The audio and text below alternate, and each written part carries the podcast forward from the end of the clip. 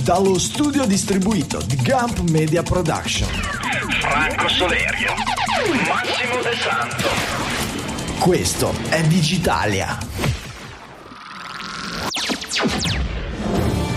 Lunedì 25 aprile 2022. Elon Musk riuscirà a comprare Twitter alla fine o addirittura l'ha comprato? Possiamo fidarci ad acquistare vestiti dubbi a poco prezzo su Instagram? E soprattutto, il caricatore dei cellulari ci va o non ci va nella confezione? Queste e molte altre notizie della puntata che segna il 13° compleanno per Digitalia e per le sue trasmissioni. Dallo studio distribuito di Milano Città Studi, Francesco Facconi. E dallo studio di Milano Isola, Michele Di Maio. È ora di cominciare con le notizie, quelle digitali, all'italiana. Ciao Michele, eccoci. Ciao Francesco. Stiamo festeggiando questo 25 aprile. In onda in due, in questa accoppiata milanocentrica di Digitalia, dai, sempre. È vero. In realtà è vero, siamo tipo a 1,5 chilometri, forse 2 di distanza. Potevamo. Ma infatti è altro che vedere tutti questi soundcheck a distanza. La prossima volta ci troviamo, birretta e via. Esatto. Tanto. Anzi, magari la volta buona che funziona tutto, buona la prima. E quindi intanto buon 25 aprile intanto a tutti quanti, buona festa di liberazione e buon compleanno di Digitalia, perché 13 anni fa, il 24 aprile del 2009, andava in onda la puntata 0. Che 13 anni fa e 13 anni e un giorno fa. E un giorno fa, esattamente. E quindi, fra l'altro pare che anche fosse il compleanno dell'ingresso di Elon Musk in Tesla, ma insomma... ricorrenze sicuramente secondarie da questo punto di vista. E non sarà il giorno della liberazione da Elon Musk per Twitter, infatti, no? Allora, pare breaking news arrivata veramente 5 minuti fa, quindi raccontaci Michele quello che hai visto. Allora, io l'unica cosa che ti posso leggere sono praticamente le notifiche, perché stiamo parlando di qualcosa che, se non fosse stato per i problemi tecnici che abbiamo avuto per entrare in diretta, sarebbe successa esattamente alle prime battute di questa puntata di Digitalia. Comunque, il New York Times dice: Elon Musk buys Twitter, live updates, Twitter agreed to be taken over at 54. Quindi allora, facciamo in realtà un riassunto di quello che stava succedendo. Esatto. Negli ultimi giorni sembrava che il board di Twitter stesse rivalutando questo nuovo tentativo di acquisizione da parte di Musk, insieme ad una banca di investimenti che, se non sbaglio, era... Allora aspetta, facciamo ordine. Eravamo rimasti alla pillola avvelenata, cioè un tentativo del board di Twitter di dire: se tu provi a comprarci, noi ci inventiamo un meccanismo, questo meccanismo economico per renderti non se lo sono inventati loro, però esatto. Sì, è un meccanismo per cercare di non farti comprare, non farti comprarci. Esatto, lui ha fatto due manovre. La prima è stata, non ho capito se è stato lui direttamente a imboccare il congresso americano o semplicemente sono stati i repubblicani che hanno visto un'ipotesi di magari riattivare l'account. C'è chi diceva, i più maligni, riattivare l'account in questo modo di Trump.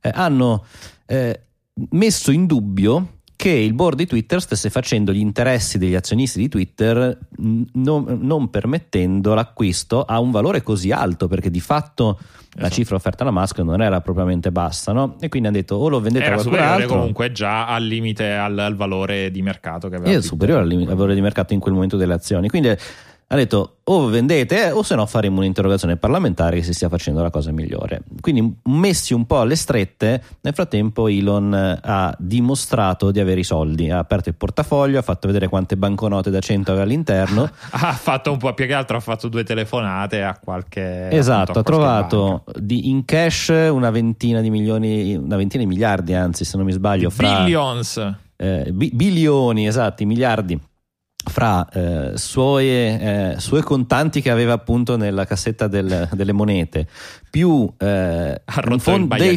prestiti da due fondi diversi di investimento, e in più altrettanti, circa 26 miliardi di azioni Tesla che avrebbe venduto o ceduto in questo scambio. Quindi insomma, dimostrato questa cosa. Finora eravamo al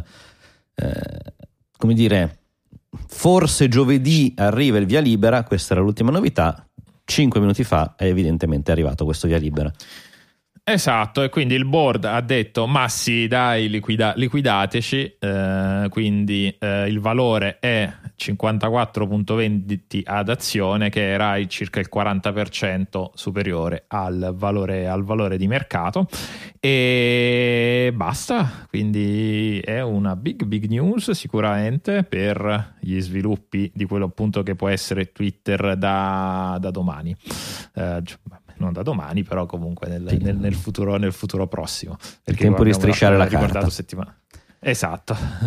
E intanto girano dal portafoglio. Esatto, girano tanti meme, tanti post di gente che fa notare che è stata bloccata, è stata bannata da Elon Musk, quindi lui sarebbe il paladino del free speech. Allora, un po' chiaramente fa sorridere questa cosa, un po' non c'entra assolutamente niente, nel senso che un conto è avere una piattaforma nella quale pubblicamente si possa parlare, un conto è dovere io leggere i tuoi messaggi privati che mi mandi per forza. Insomma, posso avere il diritto di bloccarti, no? Almeno questo è il mio personalissimo pensiero, poi non so. Sì, no, allora quello che farà Musk, ma ne abbiamo parlato settimana scorsa, sarà scontrarsi con la realtà dei fatti e con la realtà di un posto dove si incontrano decine, centinaia di milioni di persone, e come dire, questi incontri non sono sempre felici. Per quanto lui lui parli di un assolutista del free speech, in realtà in settimana, e consiglio poi a tutti di vederla, ho visto l'intervista che ha dato al TED Talk di qualche giorno fa, in cui gli è stata fatta poi esplicitamente questa domanda: tu ti ritieni un assolutista del free speech, ma cosa vuol dire? E lui ha detto che in realtà comunque, come dire, un'asticella ce l'ha, quindi non è che non potrai andare su Twitter a insultare, a minacciare di morte. Il problema è che le due cose, ovviamente, il sì o il no, il decidere se bannare una persona e o un contenuto, ecco, non è sempre appunto una scelta così bianca o nera. Sì, volte ci sono... Se tu oggi vai a dire morte ai soldati russi, ecco cosa vuol dire? Vuol dire è una minaccia credibile di violenza e quindi tu lo devi bannare, oppure può essere una, tra virgolette, metafora, un discorso figurativo nei confronti di un esercito invasore, e insomma... Esatto, lo stai dicendo tu che sei italiano, tu che sei ucraino, cioè effettivamente... diversi contesti, e non è così facile. Infatti immagino che anzi mi chiedo quale sia la sua ricetta, perché se ha fatto questa offerta d'acquisto è probabilmente una persona come lui ha un'idea di come vuole trasformare Twitter, riplasmarla perlomeno da questo punto di vista, visto che ha sempre dichiarato che l'assolutismo del free speech per lui è importante. È una persona intelligente, per cui sa che questo è un limite, sa come funzionano gli algoritmi e come non funzionano, soprattutto visto il tempo che ci sta mettendo per far funzionare la guida automatica della Tesla. Sì, anche perché poi comunque Twitter rimane, per quanto se mantiene le promesse, la riporta privata, e quindi non avrà le pressioni degli investitori, o comunque avrà le pressioni di meno investitori. Comunque è un'azienda che deve andare a profitto. Nel momento in cui allarghi le maglie della moderazione e in maniera sbagliata o corretta la rendi un ambiente dove la gente c'ha meno voglia di andare, perché appunto trovi veramente la qualunque, a quel punto scoraggerai anche gli investitori, cioè l'investitore chi decide poi di fare la pubblicità alla propria azienda su Twitter, e a quel punto come fai a pagare le bollette a fine mese? Insomma, già Twitter non credo che non ha avuto proprio sempre i conti in perfetto stato. Ecco, insomma, è un balance che da capire come vorrà tenerne conto, ecco. Dai, potremo vedere nei prossimi mesi, anni, chissà quant'è il tempo. E nel frattempo abbiamo visto invece come si comportano i software di guida autonoma delle Tesla. L'hai messo tu, Michele, questo video girato, video simpatico.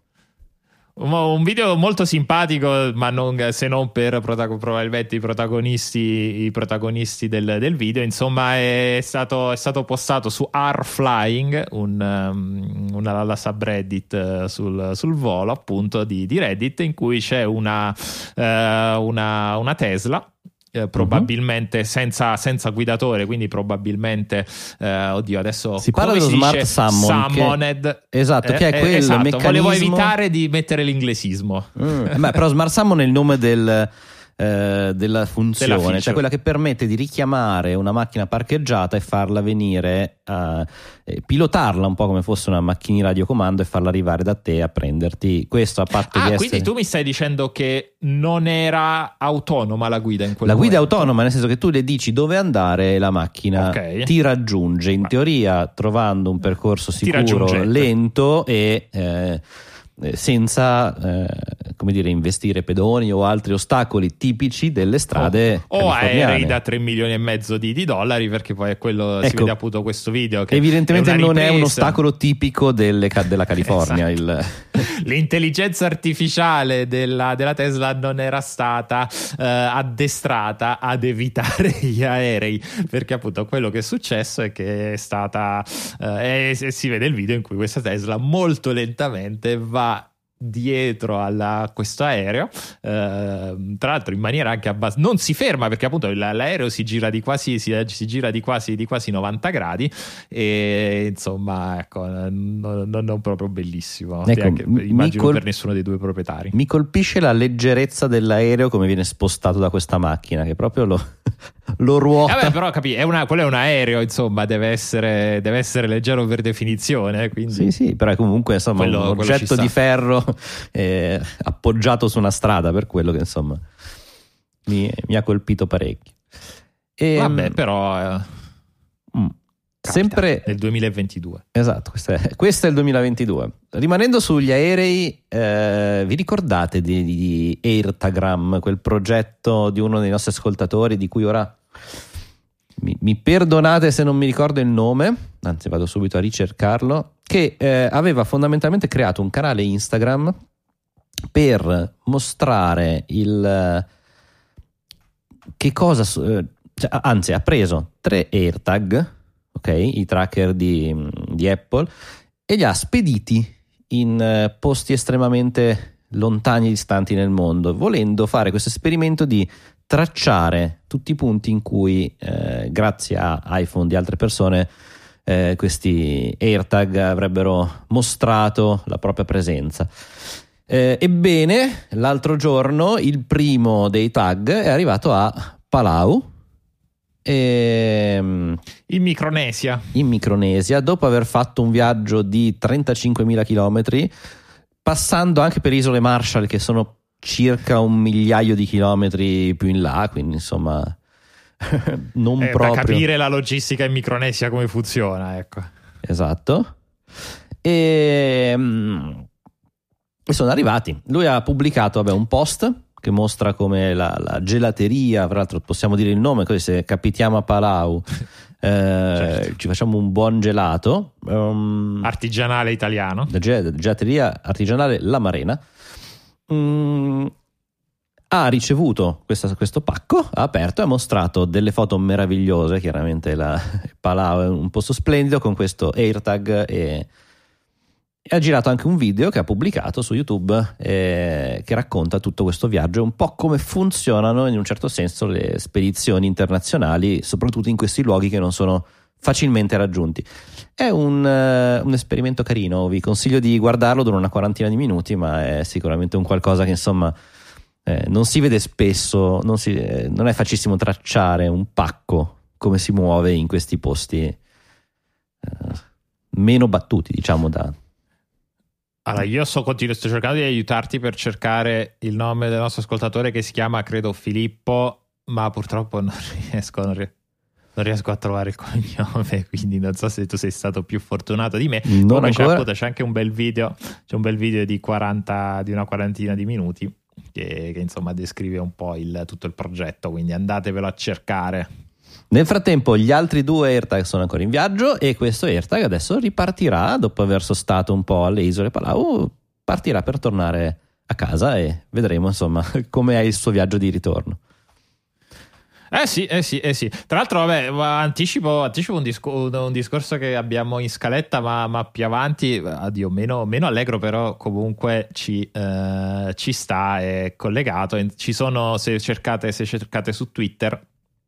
Ci sono degli account che invece seguono gli AirPod che vengono luttati, scusate l'inglesismo, che vengono comunque praticamente rubati dall'esercito russo adesso durante l'invasione dell'Ucraina, e oramai sono un po' di settimane, ecco, che si segue questo paio di AirPods, scusate, che sono stati appunto rubati ad Irpin, se non ricordo male. Adesso si trovano in Bielorussia, e insomma anche qui welcome to 2022, in cui appunto non servono i droni, i satelliti, l'intelligence, no, per seguire un esercito invasore basta un paio di AirPod, ecco, che sono state sottratte. Chiaramente io ho due commenti su questo post, su questo tweet. Il primo è che appunto siamo nel 2022 ed è importante in tutti i sensi conoscere la tecnologia, che è un po' il lavoro che cerchiamo anche di portare avanti noi come Digitalia, perché essere un soldato e non sapere che un AirPod, un oggetto Apple, è tracciato è chiaramente un limite importante in questo senso, per cui anche avere un esercito e dire a tutti non usate un cellulare di nessuna marca, perché poi qua è iPhone, ma non è che altre marche si comportino diversamente, giustamente integrano tutti i sistemi di tracciamento. E questo è sicuramente il primo dei commenti. Il secondo commento è, non so, vabbè, tu Michele non hai le AirPod, ma chi ha le AirPod e le ha mai perse, se soprattutto le prime versioni, se è mai riuscito a ritrovarle veramente? A me le ha sempre date in posizioni assurde, non sono mai riuscito a recuperarle, magari avere una precisione del genere. Queste dalla foto sembrano essere quelle un po' più moderne, quindi insomma le AirPod Pro, perché sì, io immaginavo che fosse lo stesso sistema degli AirTag. Allora sì, gli AirPod Pro usano lo stesso sistema degli AirTag, gli okay. AirPod precedenti versioni invece usano più le hai attaccate l'ultima volta, sì, l'ultima volta mi ricordo dove che l'avevo, sono poi disconnesse, mi si sono cadute dalle tasche, e quello è okay. Sicuramente un problema. Quindi le AirPod Pro così, le AirPod poveri invece no. Esatto, dai, cambiamo di argomento, sempre penso sul non divertente ma interessante. Parliamo di moda, che giustamente Michele ci ha messo un interessante articolo sulla ultra fast fashion, la moda ultra veloce. Esatto, articolo del Guardian che parla di un mondo che onestamente a me mi era abbastanza sconosciuto. Insomma, se voi pensate che vabbè, abbiamo Zara, abbiamo avuto H&M, dopo H&M adesso, come dire, andando a scavare sempre di più nella qualità e ovviamente poi anche nel prezzo, come si chiama, è arrivato anche Primark in Italia.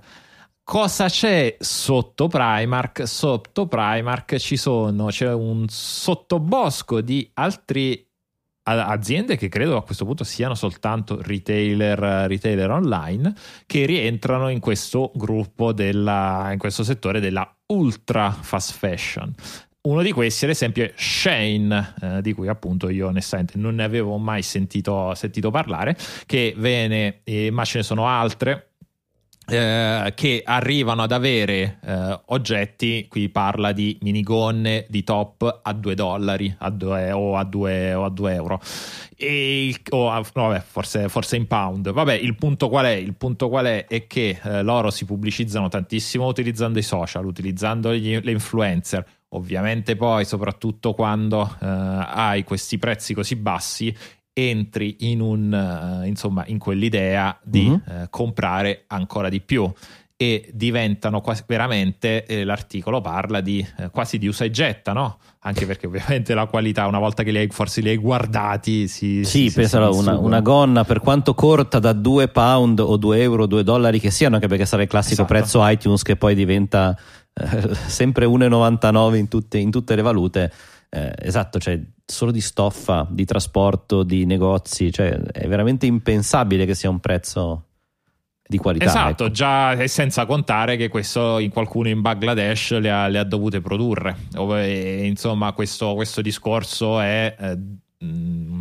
vabbè, viene distopico, però forse non è l'attributo giusto, però non è corretto da tanti punti di vista, innanzitutto da un punto di vista ambientale, perché tra la produzione e il trasporto, esatto, la dismissione poi del capo, insomma, con tutto quello che già stiamo facendo al pianeta, anche e soprattutto per colpa dell'industria della moda, che rimane forse addirittura la prima fonte di inquinamento delle acque, ecco, non va bene. E questo lo spiega molto bene l'articolo, poi ecco, spiegando come poi c'è questa dicotomia, perché da una parte tu hai quelli, i principali utilizzatori di questi siti sono i genzer, quindi i ragazzi giovani, i ragazzi che sono oggi sono adolescenti, forse oramai direi anche nei loro 20, che da una parte hanno questa pulsione, spinti anche dai social a consumare, esatto, a comprare. Esatto, dall'altra poi invece sono anche i promotori del Fight for Climate, insomma, quelli che portano avanti le istanze più ecologiste. Poi non è detto, come dire, che siano le stesse persone, ecco, stesso però, gruppo, ecco, generazionale, generazionale. Ecco, hai parlato dei social, perché effettivamente cosa c'entra questo argomento con Digitalia? In effetti c'entra parecchio, perché tutto questo meccanismo comunque della moda veloce, viene anche spiegato molto bene nell'articolo, ultra veloce, è legato a due fattori. Da una parte una pubblicità molto mirata, molto targetizzata verso le persone, che quindi si trovano a voler sempre di più comprare questo tipo di cosa, e quindi i prezzi sono bassi, però continuo a crearti, e fanno parte delle strutture dei social network di cui parliamo da sempre. Oltre a questo c'è una creazione di una quantità, qui li definisce di stili, che immagino siano proprio di, spero, combinazioni, non solo abiti, anche perché dice che questa Shein ha prodotto 315.000 stili in un anno. Quindi è riuscita a creare un quantitativo di abiti, di desiderio nei confronti dei follower, che ha chiaramente estremamente mirati, poi grazie anche agli influencer, grazie anche al fatto di non vederle come pubblicità, come lo spot televisivo che c'è fra due pezzi di un film, quindi lo riconosci come tale, ma il tuo amico giovane influencer che si mette quella magliettina che è carina, che la vuoi anche tu, e c'è il tasto compra sotto, comunque molto raggiungibile, costa $5, compriamola e via. Ecco, in questo senso tutta questa moda ultra fast è legata anche molto all'utilizzo ultra fast dei social network, e contemporaneamente al bisogno di essere influencer ognuno. Quindi non puoi avere dovato il stesso vestito. Rientra poi il discorso, se prima magari era non puoi andare per due sabati vestito alla stessa maniera in giro con gli amici, oggi è non puoi uscire su Instagram vestito alla stessa maniera per due sabati, per cui paradossalmente nella stessa birreria lo stesso sabato hai due vestiti diversi. Lì è l'esagerazione a cui addirittura si può arrivare, perché sono due post diversi. Sì, perché poi anche a Malzi lì è tutto appunto più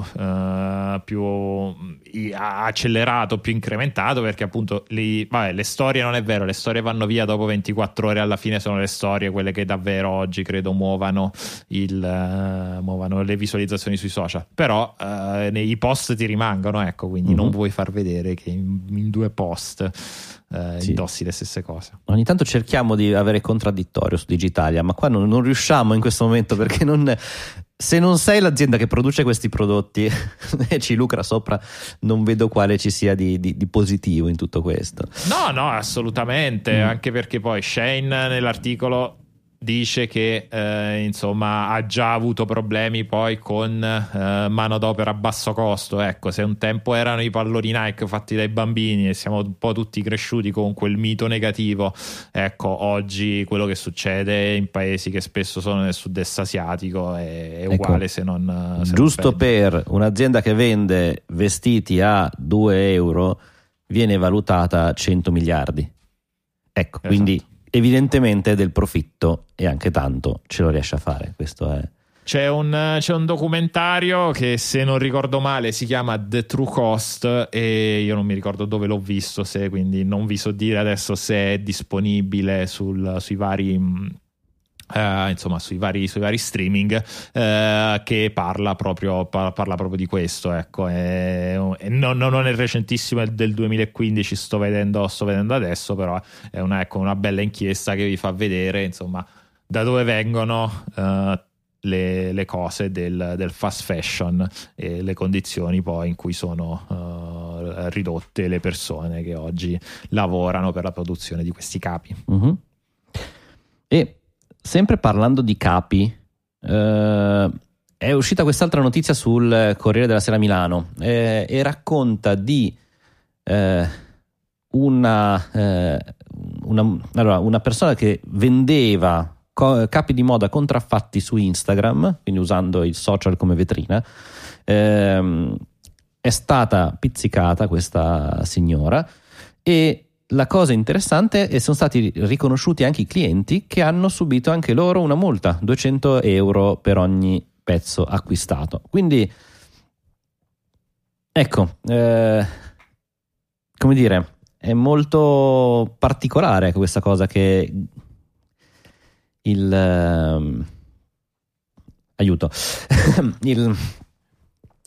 che tu vedi, venga colpito anche quello che poi diventa vittima della truffa. Ecco, esatto. Diciamo che in questo caso, allora, è giusto, se uno fa parte della truffa perché è conscio di questo, effettivamente è giusto che sia punito da questo punto di vista. E evidentemente il fatto di aver acquistato prodotti di marca a dei prezzi veramente vantaggiosi è stato giudicato da questo punto di vista scorretto, soprattutto grazie all'uso di questi, anche dei social, come meccanismi di sconti, di campagne promozionali, evidentemente con tanti sistemi che hanno, così, come dire...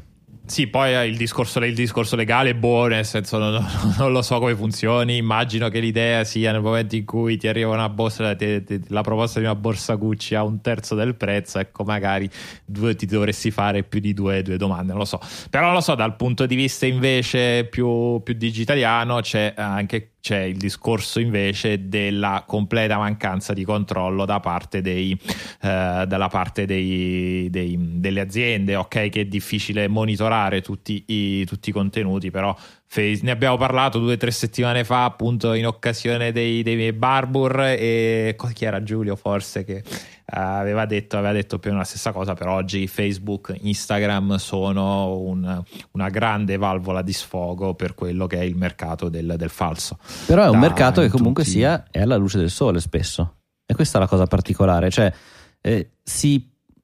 pur essendo, come dire, sembra essere una cosa che, vabbè, io parlo con un account eccetera, poi tutto questo viene tracciato, quindi se da lì vogliamo risalire non è la stessa cosa della bancarella sulla spiaggia, ecco, è ancora più legato da questo punto di vista.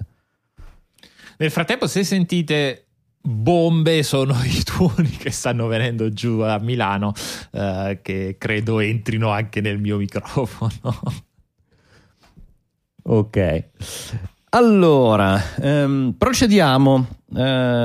Notizia di questi giorni, c'è una domanda che viene posta da un ricercatore, da uno sviluppatore, che è: ci possiamo ancora fidare di GitHub? Perché cosa è successo? GitHub ha deciso di sospendere un certo numero abbastanza ampio di account di programmatori russi. Questo è una cosa legata alla situazione, chiaramente, di conflitto che c'è attualmente. Intanto i tuoni sono arrivati anche qui, quindi questa è la distanza che abbiamo da casa mia a casa tua. Dici che era lo stesso tuono, misuriamo la distanza. Esatto. E il concetto di sospendere account su GitHub è un qualcosa che fa sì che dell'account sparisca completamente, sparisca la sua storia, i suoi commenti, tutti i post che hanno fatto, così come le pull request, cioè i contributi che vengono dati all'interno di altro software. Rimane, ma in una maniera, diciamo, quasi anonimizzata, quindi perdendo la storia che nella programmazione è fondamentale, soprattutto nella programmazione open source, quelli che sono stati i contributi già accettati. In questo modo, ecco, la cosa che è successa è che in tutta una serie di progetti, ma anche dal più piccolo alle grosse librerie di software che magari utilizziamo anche tutti i giorni, direttamente o indirettamente grazie ai software che utilizziamo, sono spariti interi motivi per cui sono state fatte delle scelte, intere discussioni, o magari post nei quali c'era una risposta senza una domanda prima, ecco. E questa cosa ha fatto, sicuramente non è piaciuta agli sviluppatori russi, che sono visti sparire, ma ha posto delle domande a tutti gli altri. Cioè, se capita che viene cancellato un utente per un qualsiasi motivo, e qua torniamo, se vogliamo, anche ai ban di Twitter, eccetera. In questo caso, però, un'opera di ingegno comunitario, come può essere un software, nella quale il contributo di ogni singola persona è fondamentale che venga tracciato, venga giustificato, eccetera, perché fa parte proprio del motivo per cui esiste un sito, un progetto come GitHub, vuol dire perdere comunque dei pezzi per strada. E a questo punto la domanda che si sono fatti è: ma possiamo ancora fidarci di GitHub? E in effetti la risposta sì, è un'azienda americana che quindi fa quello che vuole, e quindi la risposta no, però è abbastanza stupida veramente come scelta, anche volendosi mettersi nei panni di GitHub. Il fatto di fare poi alla fine è shadow banning, perché poi non hanno detto niente a nessuno, è lo sviluppatore che alla fine ha provato a mettere insieme i pezzi, mm-hmm. E insomma, allora se lo fai per una ragione etica, non sto facendo le air quote per chi non ci vede, le video, virgolette, la vuoi, le virgolette in aria, però le virgolette in aria, mamma mia, qua fuori io non credo che troverò Milano adesso che riapro la finestra, sì. Si sente questo. E se vuoi fare questa scelta è perché credi sia la scelta giusta, e quindi la vorresti pubblicizzare per averne un ritorno di PR. Oggi fare una cosa del genere senza dire niente a nessuno, piuttosto lascia il profilo aperto, lascia tutto quello che è stato fatto ad oggi e mettilo in freeze finché semmai finirà questa situazione, però almeno lascia tutti i contributi ad oggi, perché veramente non ha senso, non ha alcun senso una scelta del genere. Ci possiamo fidare di GitHub? Ci sono delle alternative più open, credo, correggimi se sbaglio, tu sei molto sicuramente sviluppatore di me, che non lo sono. Ci sono delle, non so quanto siano centralizzate, nel senso le due cose non è detto che non vadano che vadano a braccetto. Decentralizzato non è necessariamente, vuol dire open, come open non vuol dire necessariamente decentralizzato, quindi non lo so quali sono le alternative, però ecco, pesante, ecco. Sì, anche perché appunto è successo in maniera abbastanza improvvisa, come dicevi tu, e soprattutto senza averla dichiarata. Poteva essere utile magari frizzare alcuni, impedire l'accesso, mantenere la storia e mettere magari sotto controllo, ecco, se c'era il dubbio che fosse stato inserito all'interno del software magari qualche cosa di non corretto o malevolo, ecco. Probabilmente è da lì che parte questa azione, anche perché si parla comunque di account legati ad aziende, organizzazioni o sviluppatori associati a organizzazioni sanzionate, però in questo senso comunque sia è caduto un pilastro probabilmente di fiducia sulla quale si basa lo sviluppo open source all'interno di GitHub, perché all'interno, come dici tu, di altre piattaforme, come si parla magari di fondazioni non legate a obblighi governativi, ecco, da questo punto di vista probabilmente le cose sono diverse. In questo caso però, che si tratta di un'azienda privata, GitHub è di Microsoft, ricordiamocelo, ecco, c'è. Poi ci può essere in realtà ancora un'altra ragione, ossia che questo tipo di comportamenti sia dovuto alle sanzioni, e che quindi possa essere stata una richiesta o una richiesta diretta del governo, oppure una questione di essere compliant con delle regolamentazioni che sono state messe in essere. Però anche lì, insomma, non ha senso fare lo gnorri e fischiettare guardandosi in giro. Ecco, giusto per dovere di cronaca e completezza, alla fine, qualche giorno dopo vista anche nella lamentele di parecchi sviluppatori abbastanza prominenti, GitHub ha ripristinato tutto quello che era stato rimosso, quindi le pull request, cioè i contributi, i commenti, i ticket aperti eccetera eccetera di tutti questi account. Ecco, in questo caso è un qualcosa che è stato notato e quindi c'è stato un po' di voci alzate ed è tutto tornato come prima, però rimane il punto di domanda, insomma, tutti i discorsi che abbiamo fatto prima, indipendentemente da no, rimane il problema, esatto, il problema di fondo. Va bene, Michele, passiamo ai produttori esecutivi? Dica. Assolutamente.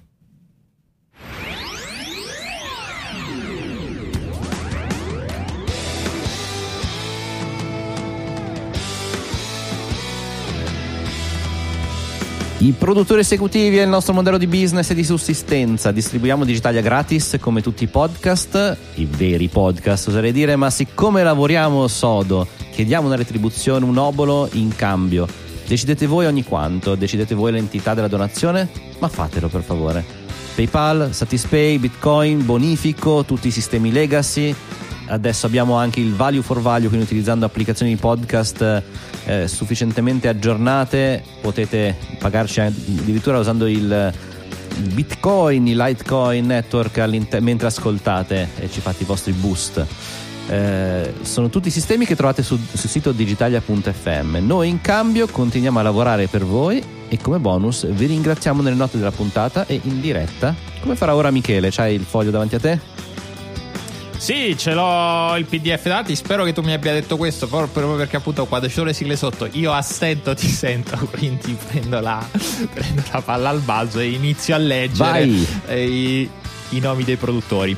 Se mi devi interrompere non ti dico neanche fammi un gesto perché tanto non ti vedo perché ho la finestra sul PDF.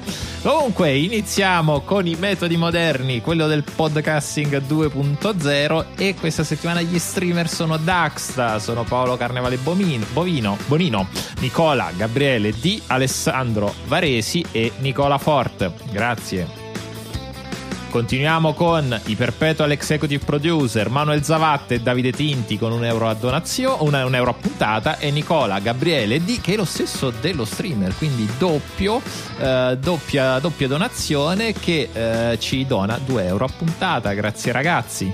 Donazioni singole, 1 euro di Luca Cipollone e di Marco Mondarini, 2 euro di Cristian Vidimari, 3 di Davide D'Angelo e Fabio Nascimbeni, che ci lascia un brevissimo messaggio. 3 sempre preparati e divertenti, non so bene perché il 3 no, non lo so, non riesco a trovare una spiegazione per il 3 davanti. Dunque, sempre preparati e divertenti, grazie. Batteria dei donatori ricorrenti da 3 euro al mese: Alberto Cuffaro, Andrea Bottaro, Fabio Filisetti, Emanuele Zdunic, Fabrizio Reina, Alessandro Grossi, Marco Traverso, Simone Magnaschi, Gianluca Nucci, Ligea Technology di Desposito Antonio, Fabio Zappa, Roberto Nespoli, Paola Bellini, Valerio Bendotti, Marco Giorgetti, Cristiano Belli, Matteo Sandri, Giuseppe Marino, Mattia Lanzoni, Giulio Magnifico, Luca Di Stefano e Paola Danieli. Grazie a tutti. Donazione singola di 4 euro di Roberto Duina. Invece quelli che ogni mese ci donano 5 euro sono Maurizio Mistrali, Carlotta Cubeddu, Andrea Delise, Enrico De Anna, Alessandro Lago, Massimo Pollastri, Roberto Basile, Antonio Manna, Paolo Massignan, Flavio Castro e Antonio Gargiulo. Grazie. Daniele Tomasoni ci fa un bonifico ricorrente da 5 euro ogni mese, e mentre invece Marcello Marigliano, che con la donazione ricorrente da 10 euro al mese si aggiudica il titolo di grande produttore, in ottima compagnia con Fabrizio Mele. Grazie ragazzi. Grazie a tutti, siete veramente fantastici. Aggiungiamo anche un momento particolare, che è quello del Nomina un Digitaliano, che è un'attività che abbiamo proposto nelle ultime puntate, ovvero fateci sapere quando convincete, parlate di Digitalia ai vostri amici e noi vi citeremo comunque all'interno della trasmissione. Quindi ci ha scritto Stefano Del Pianta da Arezzo e ha detto: ho detto ai miei colleghi IT, Luca e Simone di ascoltarvi, vediamo se vi sentiranno salutarli in diretta. Quindi noi salutiamo Luca e Simone da Arezzo, penso anche loro, e ringraziamo Stefano, come ringraziamo tutti coloro che parlano di Digitalia in giro. Per tutti gli altri grazie mille, grazie di cuore, mi raccomando andate su digitale.fm, trovate tutte le indicazioni per collaborare, per contribuire con le vostre donazioni, fatelo, noi lavoriamo, siamo qui apposta per voi tutti lunedì sera, anche il 25 aprile.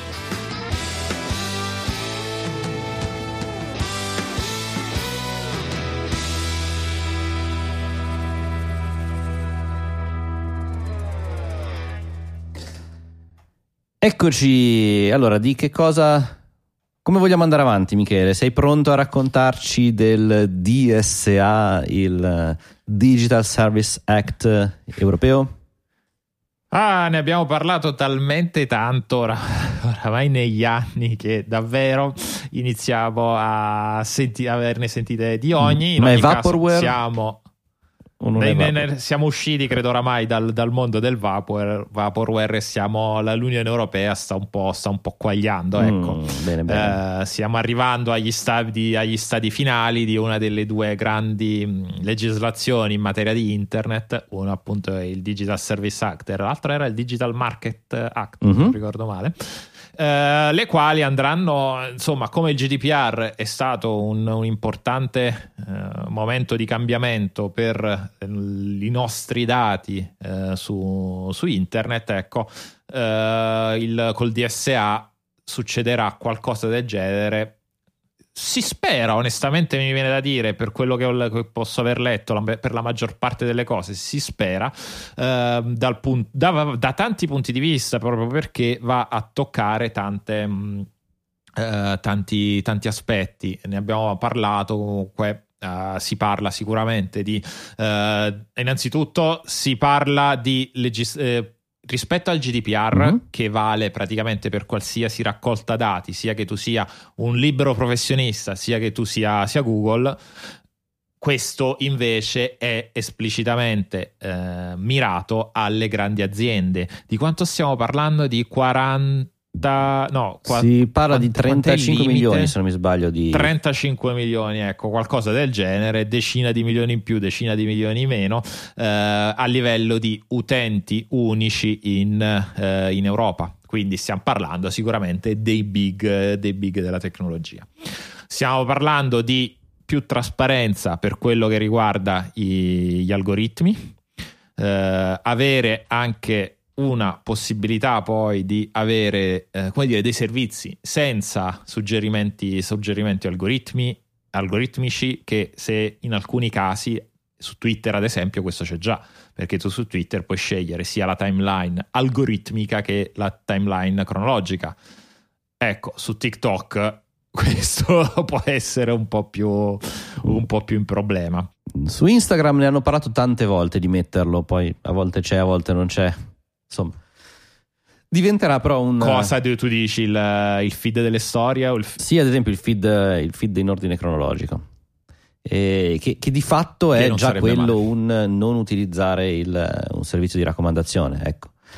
Esatto, assolutamente sì. C'erano 45 milioni attivi, giusto, controllato. Ecco, 45 milioni, ecco, siamo lì. Quindi comunque, startup con 44 milioni di utenti, tranquilli.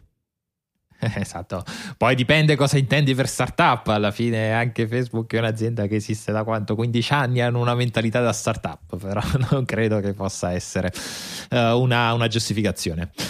Comunque poi si parla di moderazione, quindi maggiore trasparenza nella moderazione e maggiore rapidità nella rimozione di contenuti. Tra l'altro poi questo aspetto è interessante perché la legge del DSA delega per quello che riguarda il discorso algoritmico, dovrebbe essere la stessa legge per tutta Europa. Adesso deve passare per non mi ricordo quale organo dell'Unione Europea, quando ho fatto educazione civica non c'era ancora questa tipa di struttura. Mentre invece per quanto riguarda il discorso della moderazione dei contenuti verrà delegata appunto alle scelte di ogni Stato, perché quello che in Germania può essere illegale, ad esempio il discorso della propaganda al partito nazista, non è detto che sia necessariamente illegale dappertutto, ecco. Chiaro.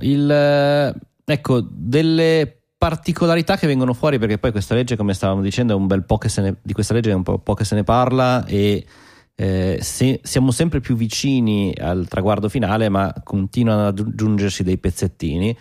In particolare si parla comunque esplicitamente di vietare la pratica di permettere il target di utenti basati su religioni, sesso e preferenze sessuali, cioè genere e preferenze sessuali, e questo è già sicuramente un grande punto. Abbiamo visto più volte come le pubblicità, anche idee politiche. Esatto. Che comunque... E dall'altra parte, questa è una cosa che invece mi incuriosisce per come verrà poi sviluppata in termini, cioè definita da un punto di vista legale, è il divieto di tecniche manipolative che portino a persone a fare click non desiderati su contenuti, i cosiddetti dark pattern. Questo è una cosa che sicuramente mi colpisce molto, perché noi di dark pattern ne parliamo spesso, no? Di meccanismi che vengono sfruttati, ma sono sempre stati sfruttati dalla pubblicità, da qualsiasi persona avesse voglia di creare un meccanismo per cercare di convincere persone ad acquistare da lui e mantenersi i suoi clienti, no? Abbiamo parlato sempre di quanto sia difficile disabbonarsi, facile abbonarsi e difficile disabbonarsi da tanti servizi. Ecco, in questo caso si parla proprio di pattern che portano al click, e fra l'altro il primo dark pattern... Esatto, che poi da capire quale sarà la definizione la definizione finale. Il primo dark pattern che mi viene in mente è la cookie law.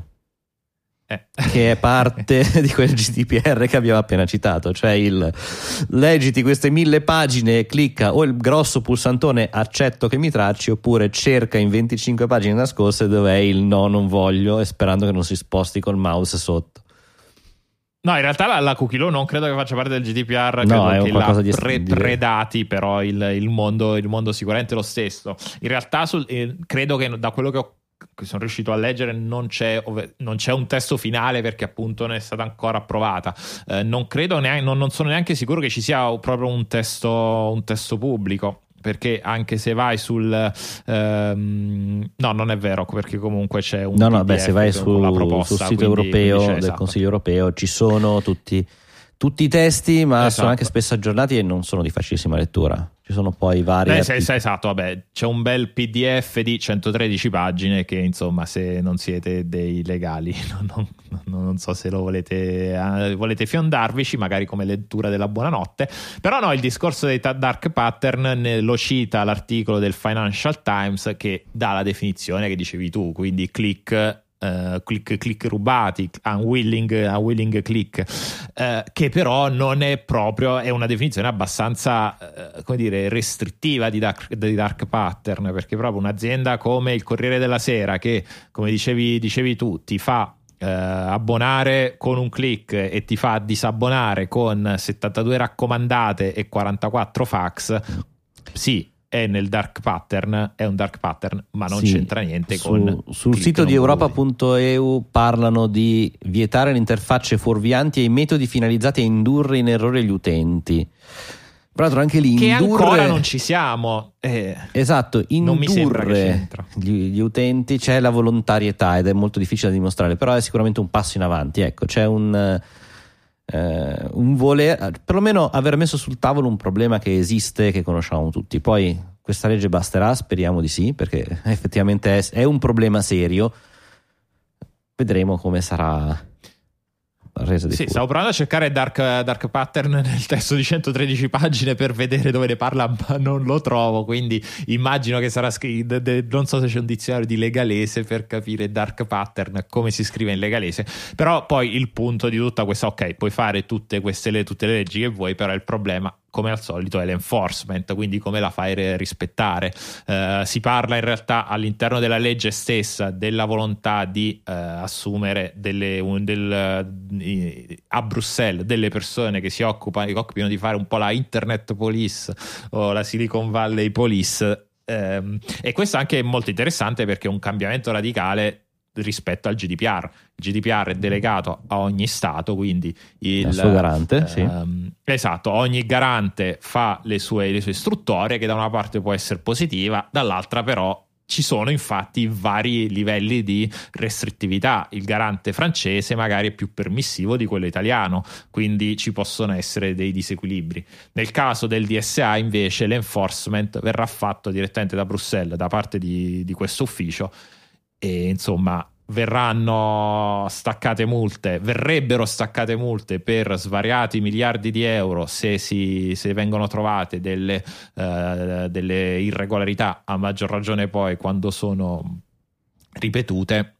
Però insomma, se poi diventa una cosa che è facile da raggirare e che se la raggiri e poi non vieni punito, già le aziende oggi mettono praticamente oramai le multe per un'azienda come Google sono facciano parte del budget. Esatto, tu hai un budget per le multe, non fai niente perché non ti conviene fare quello che dovresti fare per essere compliant con la legge, quindi tu metti a budget un tot di miliardi per le multe e campacavallo, o meglio se ne frega. Non è tanto il mettere a budget quello che ti devi fare per essere a pari con la legge, vedere anche quanto è il mancato guadagno sul fatto di non mettere quella funzione malevola, come di cui parlavamo prima, eccetera eccetera, insomma. Esatto, questo vuol dire che veramente che nonostante oggi sentiamo Google multata per 10 milioni, alcune volte anche 100 milioni, e forse si è andata anche nell'ordine dei billion per alcune multe, oggi gli conviene, oggi le multe sono ancora troppo basse, mi sembra abbastanza evidente, ecco, se questo è quello che succede. Poi ovviamente cosa succede? Che anche in questo caso le piattaforme, però questa legge è troppo restrittiva, però non ci permetterà di fare innovazione, e verranno colpiti gli utenti finali. Vabbè, vedremo come si evolverà, vedremo quale sarà il testo finale, però ecco, già è una, siamo vicini, però non esiste da nessuna, esatto, siamo vicini e non esiste da nessun'altra parte nel mondo, quindi diventerebbe anche difficile andare a vedere come cosa succede in altri paesi. A proposito di state con queste leggi, bloccate l'innovazione, non ci permettete di andare avanti e costruire cose nuove, è esattamente la frase che ha detto Apple nei confronti della ormai sempre più, anche lì si parla di via libera al Parlamento europeo, primo via libera al Parlamento europeo, quindi il primo step di legislazione per avere un sistema di carica unico. Si parla di smartphone, tablet, macchine fotografiche, auricolari, in generale qualsiasi cosa di elettronica di consumo che debba essere caricato, e la scelta sta ricadendo in questo momento sul formato USB-C, quindi su permettere di avere un unico sistema di carica che vada bene per tutto. Finora chiaramente sono tante le aziende che devono mettersi al pari, probabilmente certi produttori minori di oggetti, di piccola elettronica molto usa e getta, probabilmente lì c'è ancora tanto il vecchio USB, micro USB.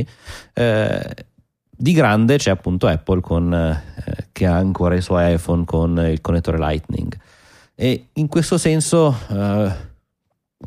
ammetto che io ho molti dubbi su questa legge, cioè ne capisco il valore, perché capisco che quando si parla comunque di cambiare dispositivo, dover prendere un caricatore nuovo, un caricatore è un oggetto comunque elettronico anche lui, con i suoi costi di smaltimento, eccetera, sia sempre meglio risparmiare in questo senso. Finora c'è il caricatore unico, quindi da una parte il caricatore USB è lo stesso, si usa USB e cambia solo il cavo. Arrivare addirittura fino al cavo mi sembra comunque una... Concordo che è un limite a quella che può essere l'innovazione in questo momento, e soprattutto non so, anche tanti oggetti che hanno lo stesso sistema di carica, non so se avete mai provato a mischiare i caricatori che in teoria sono uguali, non è che funzionino tutti allo stesso modo, c'è caricatore anche lì. Guarda, io sono entrato oramai nel nirvana dell'USB-C da quando ho il portatile che si carica in USB-C, quindi oramai porto un solo caricatore, non è vero, porto un paio di caricatori comunque, però devo dire che lo trovo di un'estrema comodità, è una cosa che mi semplifica molto la vita, il fatto di poter collegare con uno stesso cavo il computer, la Switch, certo, ma questo non lo nego, tablet. Però penso che sia una tua scelta di consumatore. Cioè, il giorno in cui dovrei andare a comprare una macchina fotografica, più che ancora prima che una mia scelta di consumatore, è una scelta, oramai, come hai detto giustamente tu prima, è una scelta di Apple. Io ho fatto la mia scelta. Uno dei motivi per cui evito Apple è sicuramente anche quello. Esatto, però nel senso, oggi tu come consumatore, nel momento in cui vai a comprare un nuovo device, un nuovo gingillo, probabilmente ti sceglierai fra le varie cose quello con i migliori megapixel, la RAM maggiore, qualsiasi altra cosa, ma anche il fatto che si carichi col caricatore che hai nello zaino adesso, banalmente. E quindi ecco, in questo senso lasciare che sia il consumatore, il mercato a creare lo standard, come poi di fatto è stato, perché siamo arrivati all'USB-C su quasi tutti i dispositivi, sui computer, anche sui computer Apple fra l'altro, prima eravamo sull'USB. Non serve, secondo me, quello di una legge per obbligare a avere sistemi di carica unici, ecco, da questo punto di vista. Ma allora, come dire, togliendo un attimino dal piatto il discorso dell'innovazione dello standard, e su quello, può essere sicuramente un punto, per quanto oggi, considerando che poi letteralmente anche nel mondo Apple credo che sia rimasto soltanto l'iPhone, perché adesso anche l'iPad credo abbia l'iPhone e qualche iPad, forse qualche modello, esatto, base. Esatto, forse gli iPad Pro hanno l'USB-C. Sì, così come i computer. Così come i computer ormai. Esatto, quindi credo che sia una volontà di Apple, insomma, e questo onestamente a me dà ancora più fastidio, perché vuol dire che un'azienda che comunque ha dei ricarichi importanti, che ha dei profitti importanti, oggi sceglie di tenere uno standard.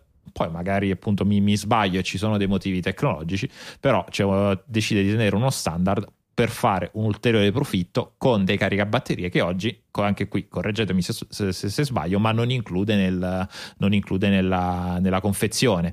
Poi non so se il discorso di non includerle sia una legge, tu ti ricordi se è obbligata o meno, oppure ancora. Ma il non includere in realtà era stata una scelta, quella di dire effettivamente il caricatore, quindi il trasformatore dalla 220 ai 5 volt dello USB, è uguale a tutti gli altri, è inutile che lo ridiamo, cioè non è inutile, è poco green redistribuirlo. Infatti avevamo discusso della questione polemica del fatto di come sì, ok, non lo mettono, lo lasciano a 39 euro sul sito, però non hanno scontato quella cifra dagli iPhone, e quindi effettivamente è diventato curioso.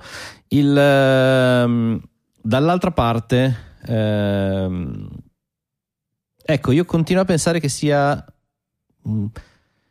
è una scelta di mercato, è una scelta di creare o semplificare, anche di scegliere. Ok, gli utenti dell'iPhone hanno già tutti gli adattatori, hanno già tutti. Io c'avevo il mio cavo in macchina, quello in ufficio, dovrei andare a cambiarli tutti, dovessi cambiare con un telefono USB-C, o anche se solo il mio iPhone diventasse USB-C. In questo senso sì, prima o poi succederà che cambierò standard. Fino a quel momento non mi piace l'idea che sia obbligatoria, ecco, da questo punto di vista.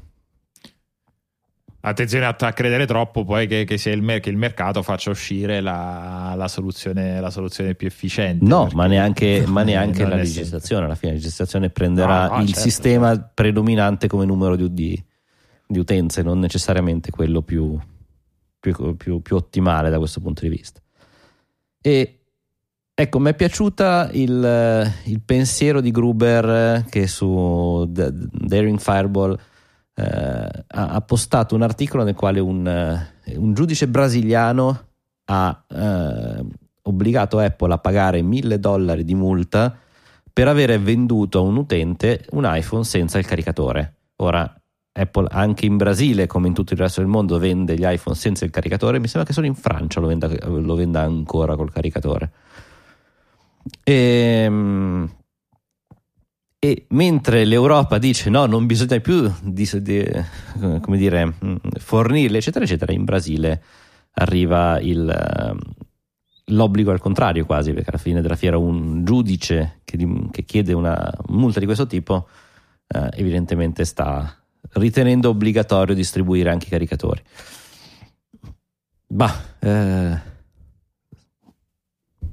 Che dire d'altro? Beh, dipende, se devono pagare $1,000 per ogni iPhone, insomma. Sì, anche per quanto gli costava mettere il caricatore da questo punto di vista. Ok, allora, voto elettronico. Capitolo che passa abbastanza spesso qua sopra.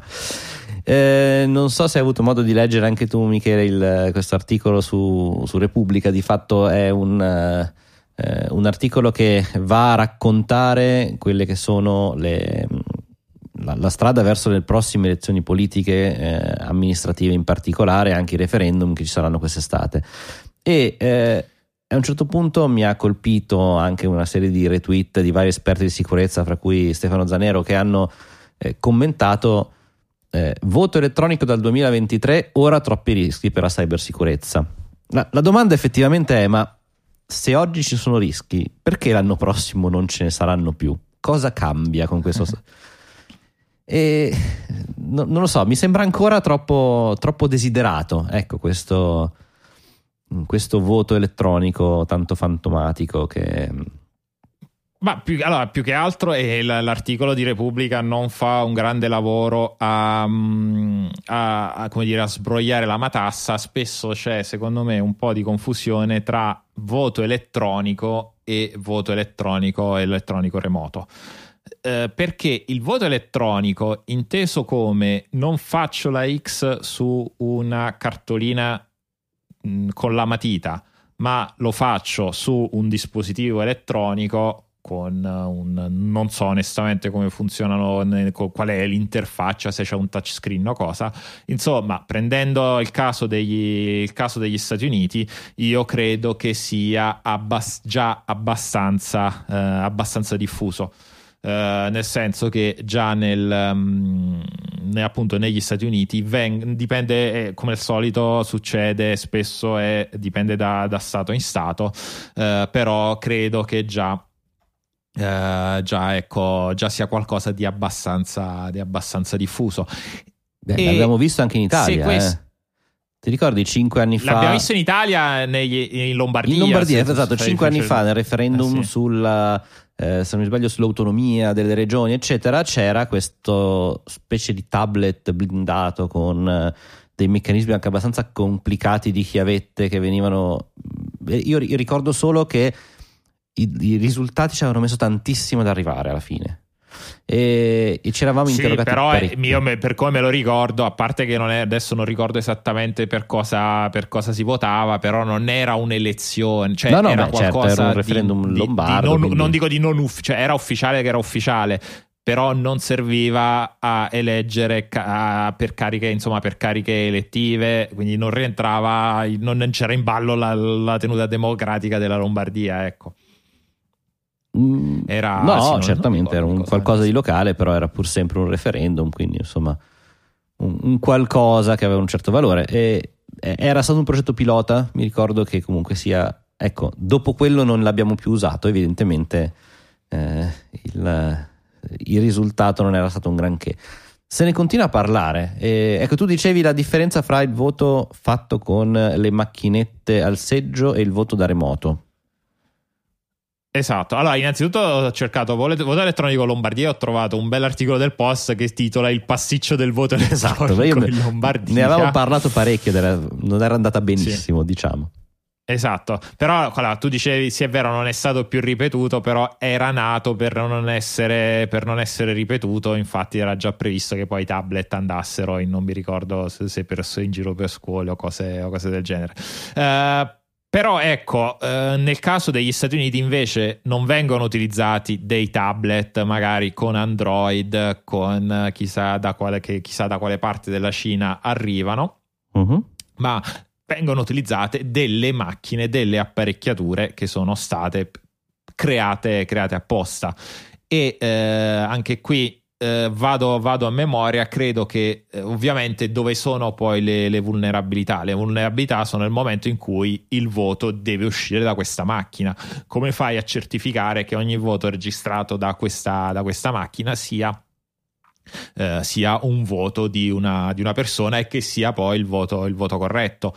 In quel caso ci sono dei sistemi, non viene semplicemente non c'è un API che trasmette ogni voto, magari utilizzando internet, ma c'è credo che ci sia proprio un sistema fisico, forse addirittura di chiavette USB che estraggono poi il voto, non so in certificato in quale modo, che insomma assicurino un buon livello di sicurezza, considerando che negli Stati Uniti, ecco, nonostante che quello che ne dice Trump, credo che si possa dire che le elezioni non siano state problematiche da questo punto di vista.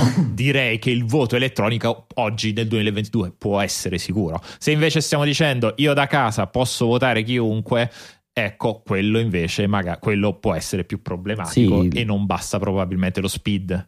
Sì, ecco, cioè il solito discorso del garantire la segretezza, l'anonimato, la certezza del voto, la immodificabilità e tutta un'altra serie di diritti che, come dire, al momento il solo voto cartaceo ha dimostrato di riuscire a garantire tutti quanti, che e anche paradosso. Lì con qualche dubbio.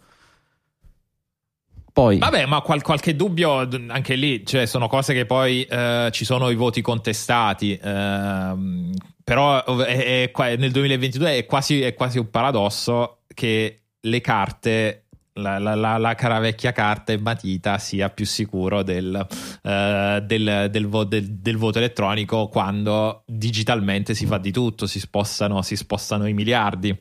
Quindi però, ecco, secondo forse, te... come dire, questo discorso nel 2023 voto elettronico perché nel 2022 troppi rischi è quel tipo di voto che dicevi tu, quindi reintrodurre le macchinette come quelle che c'erano in Lombardia 5 anni fa, quindi un meccanismo con un casseggio invece della matita copiativa. Non pensi ancora a un voto elettronico più come quelli sognati sulla blockchain eccetera eccetera eccetera, con le criptovalute di mezzo e altre cose strane e i droni, perché ci vogliono sempre.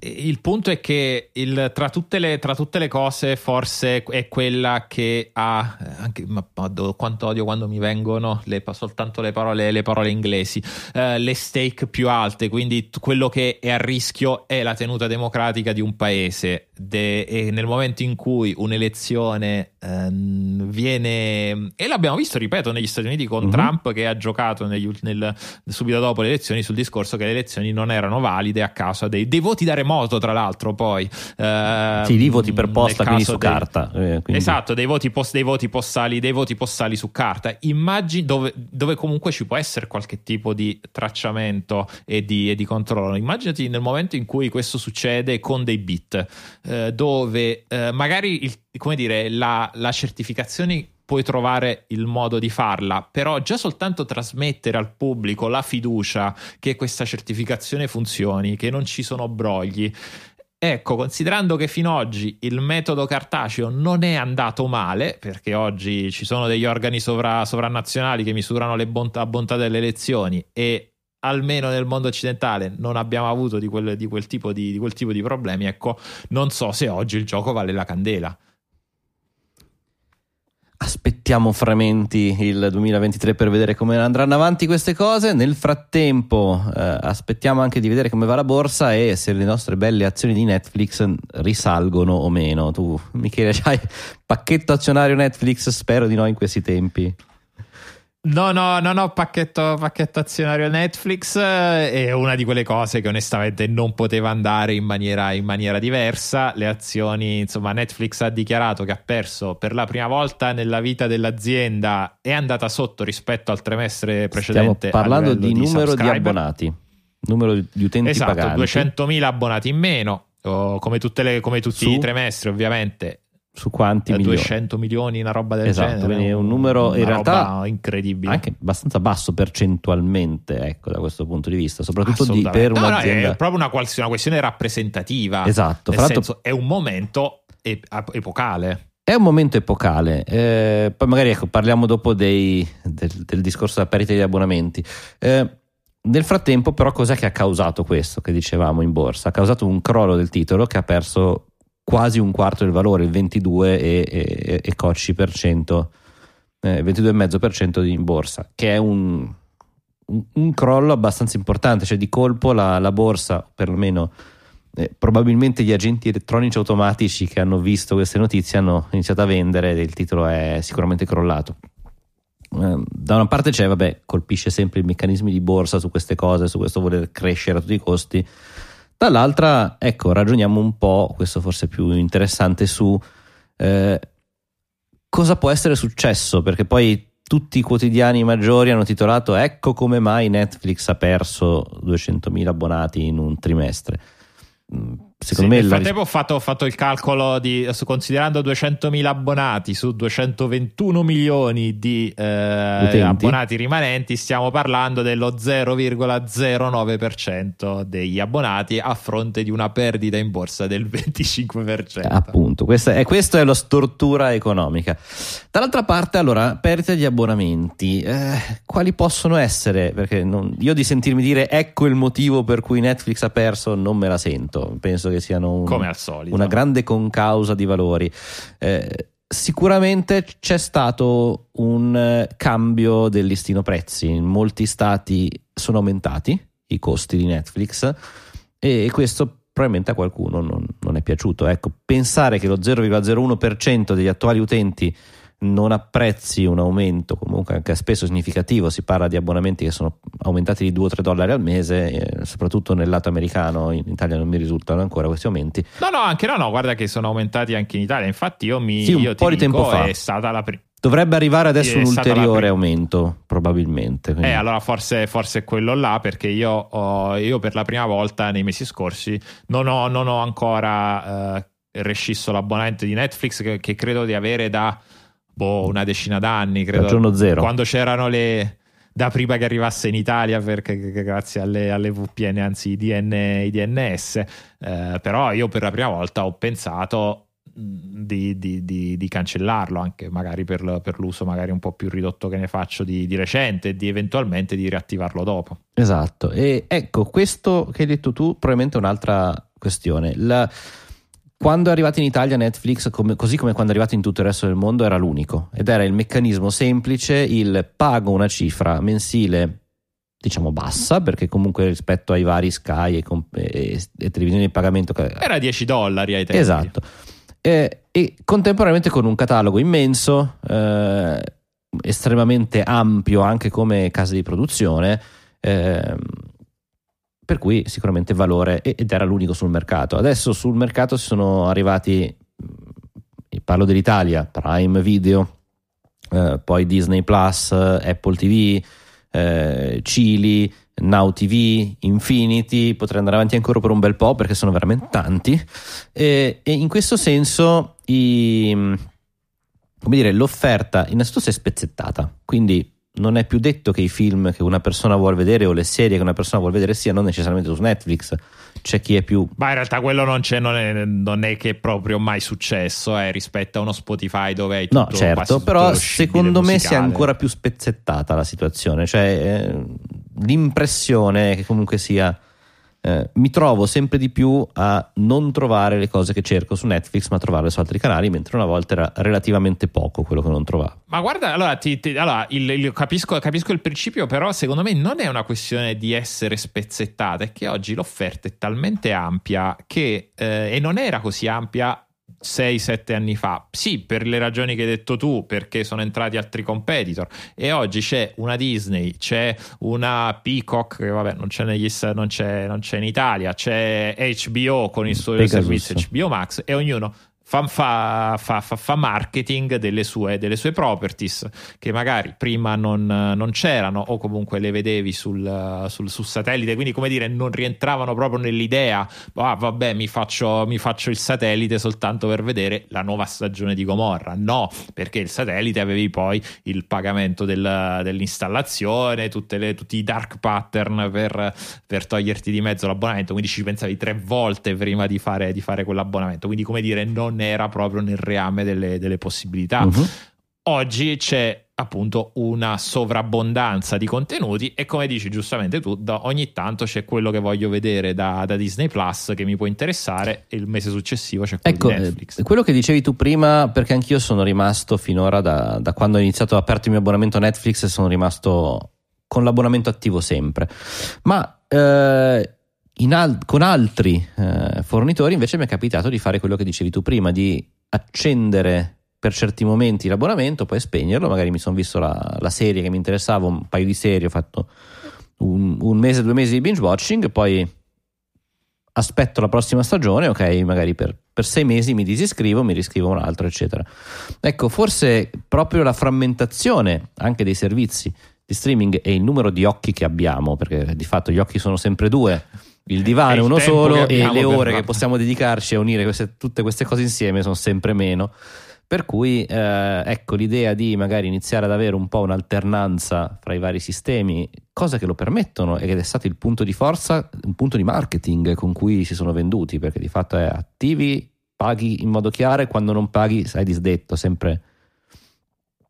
Forse anche questo ha fatto plafonare, come dire, ha fatto appiattire la curva di crescita, e in una curva di crescita che non cresce è facile che ci sia uno 0, non è una curva di crescita. Sì, diventa uno 0,09% di variazione che subisci in un trimestre, come dire, non dovrebbe essere così preoccupante come la borsa ha voluto, però... vabbè, lì appunto sono questioni di valore percepito e di valore percepito del futuro. Poi c'è, sempre per riprendere un altro pezzo di quello che stavi dicendo, è vero che non abbiamo più il tempo di guardarlo, ma perché fino a 6 mesi fa ne avevamo troppo, perché c'era mezzo mondo chiuso dentro, chiuso dentro casa. Esatto.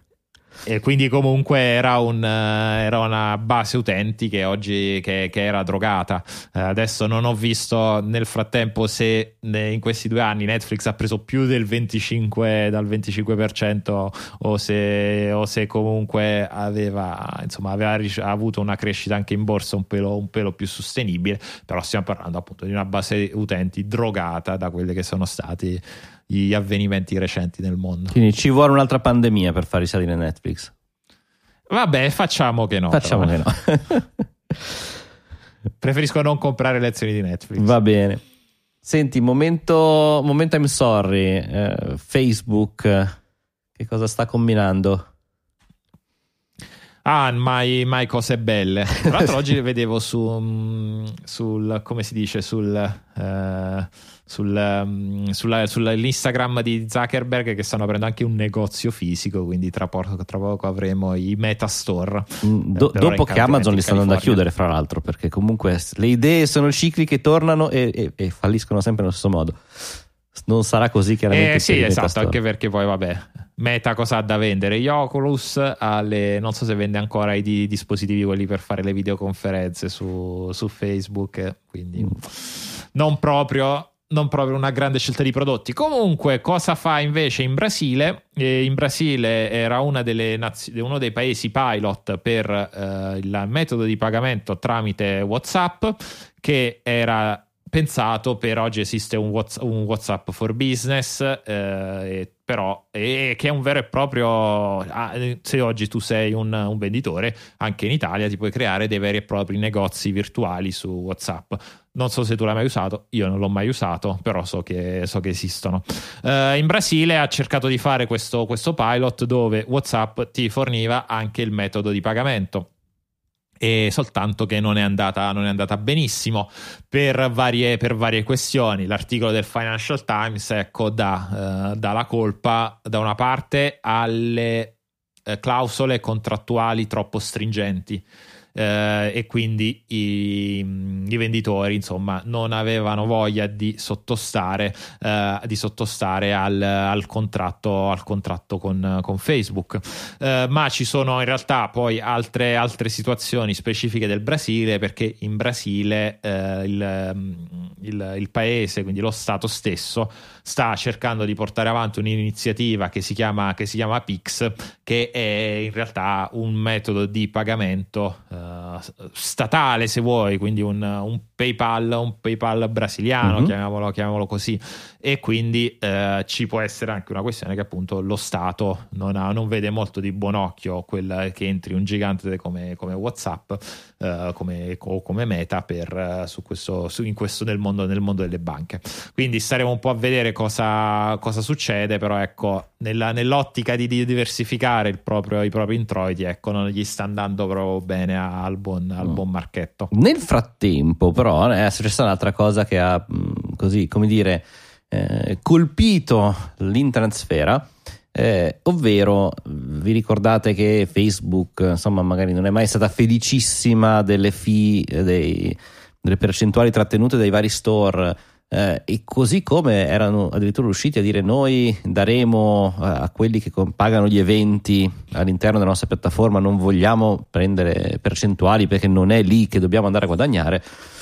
Adesso è uscito un blog post ufficiale di Meta che parla della vendita di asset virtuali su Horizon World e fondamentalmente l'azienda si vuole trattenere un buon 30% di fee per la piattaforma hardware, con l'aggiunta del 17,5% per Horizon World, cioè la piattaforma, quindi 47,5% di trattenuta su ogni transazione. Beh, dai, Non male per Meta, che andremo a rimpiangere il 30% di Apple. Voglio sapere Epic cosa ne pensa. A me non sembra una cosa molto, molto furba, non tanto per una questione, anche ovviamente per una questione di che si ciucciano metà del tuo fatturato. E poi ci sono sempre anche le tasse, ci sarebbero anche le tasse da pagare, quindi ti entrano pochi soldi oggi se fai un contenuto nel metaverso. Però il problema è che se oggi stai cercando di introdurre una tecnologia che io al 25 aprile del 2022 devo ancora trovare una ragione per abbracciarla, se stai cercando di far adottare a un vasto numero di persone questa tua tecnologia, che è anche molto abbastanza radicale, ecco, devi dargli un motivo per andare su questo, in questo mondo, in questo metamondo. Ma se non attiri creatori, nessuno troverà, come io non lo sto trovando ad oggi, una ragione per entrare nel metaverso. E ecco, affamarli quasi con questo tipo di fee, ecco, mi sembra la strategia migliore per fallire, come appunto sta fallendo nel mondo della moneta virtuale. Staremo a vedere, come tante cose, e ne parleremo sui nostri canali, perché noi abbiamo sempre dei canali aperti, ci potete trovare tutta la settimana su Twitter, l'account ufficiale Digitalia FM, poi c'è Digitalia_BC, che è il nostro bocchettone nel quale passano tutti gli articoli dai quali parliamo in trasmissione, e non tutti, quelli che finiscono nelle news della settimana e quelli che finiscono nel famoso buco nero o mish, che dir si voglia.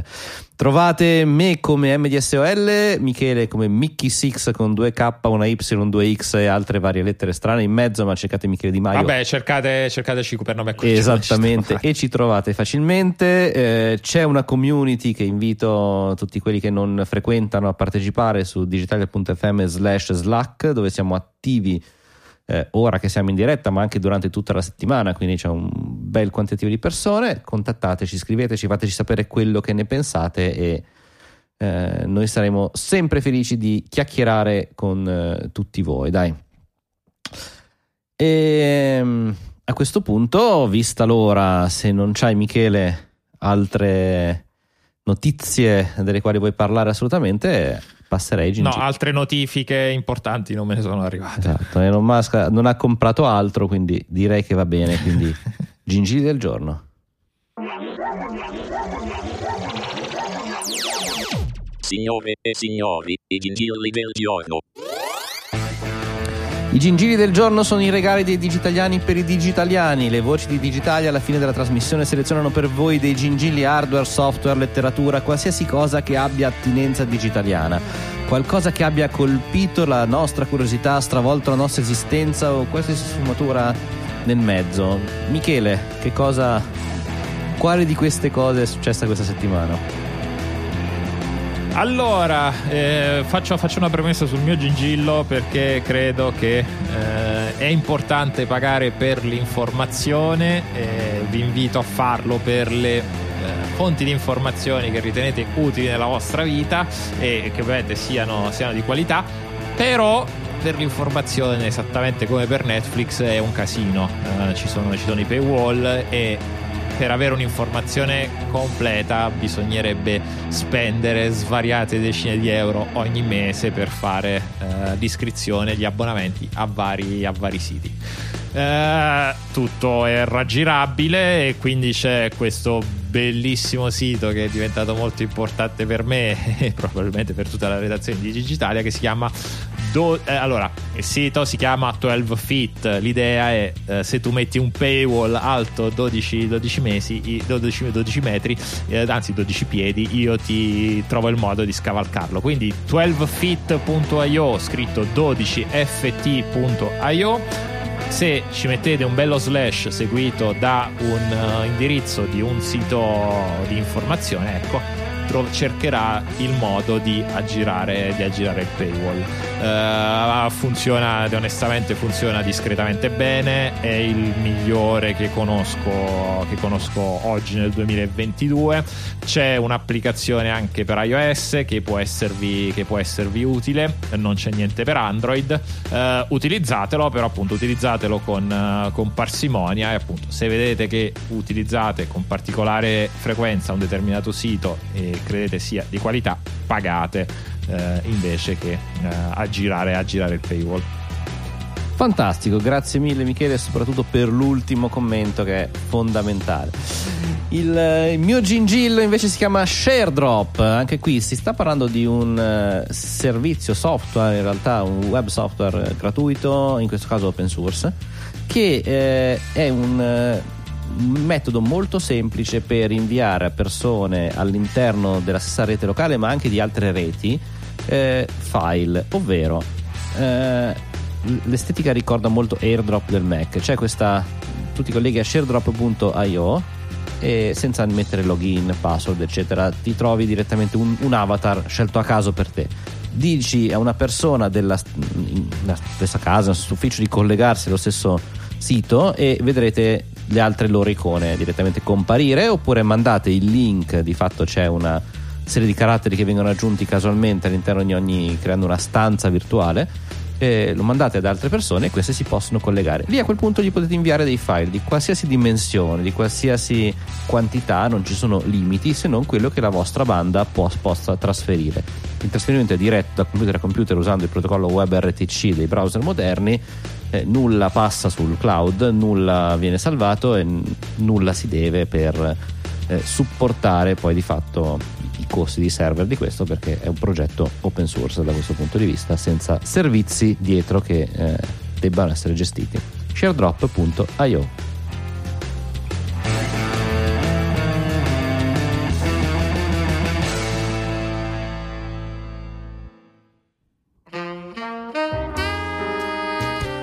E dopo i gingilli arriviamo ai saluti finali con le solite raccomandazioni. Allora, sicuramente le orecchiette fresche, prima non l'abbiamo detto, l'abbiamo detto, fateci sapere delle persone a cui parlate di Digitalia, così citeremo voi, citeremo i vostri amici che avete portato qui in trasmissione ad ascoltarci. Condividete il nostro verbo, condividete le puntate che vi piacciono e fate sapere in giro, e fate sapere anche a noi cosa ne pensate. Per il resto vi ringraziamo di averci ascoltato anche questa sera dopo 13 anni dalla puntata 0. Vi ringraziamo e direi che per questa sera dallo studio di Milano Centro sicuramente è tutto. Quindi un saluto da Francesco Facconi e dallo studio di Milano Isola un ciao anche da Michele Di Maio. Ci sentiamo la settimana prossima con una nuova puntata di Digitalia.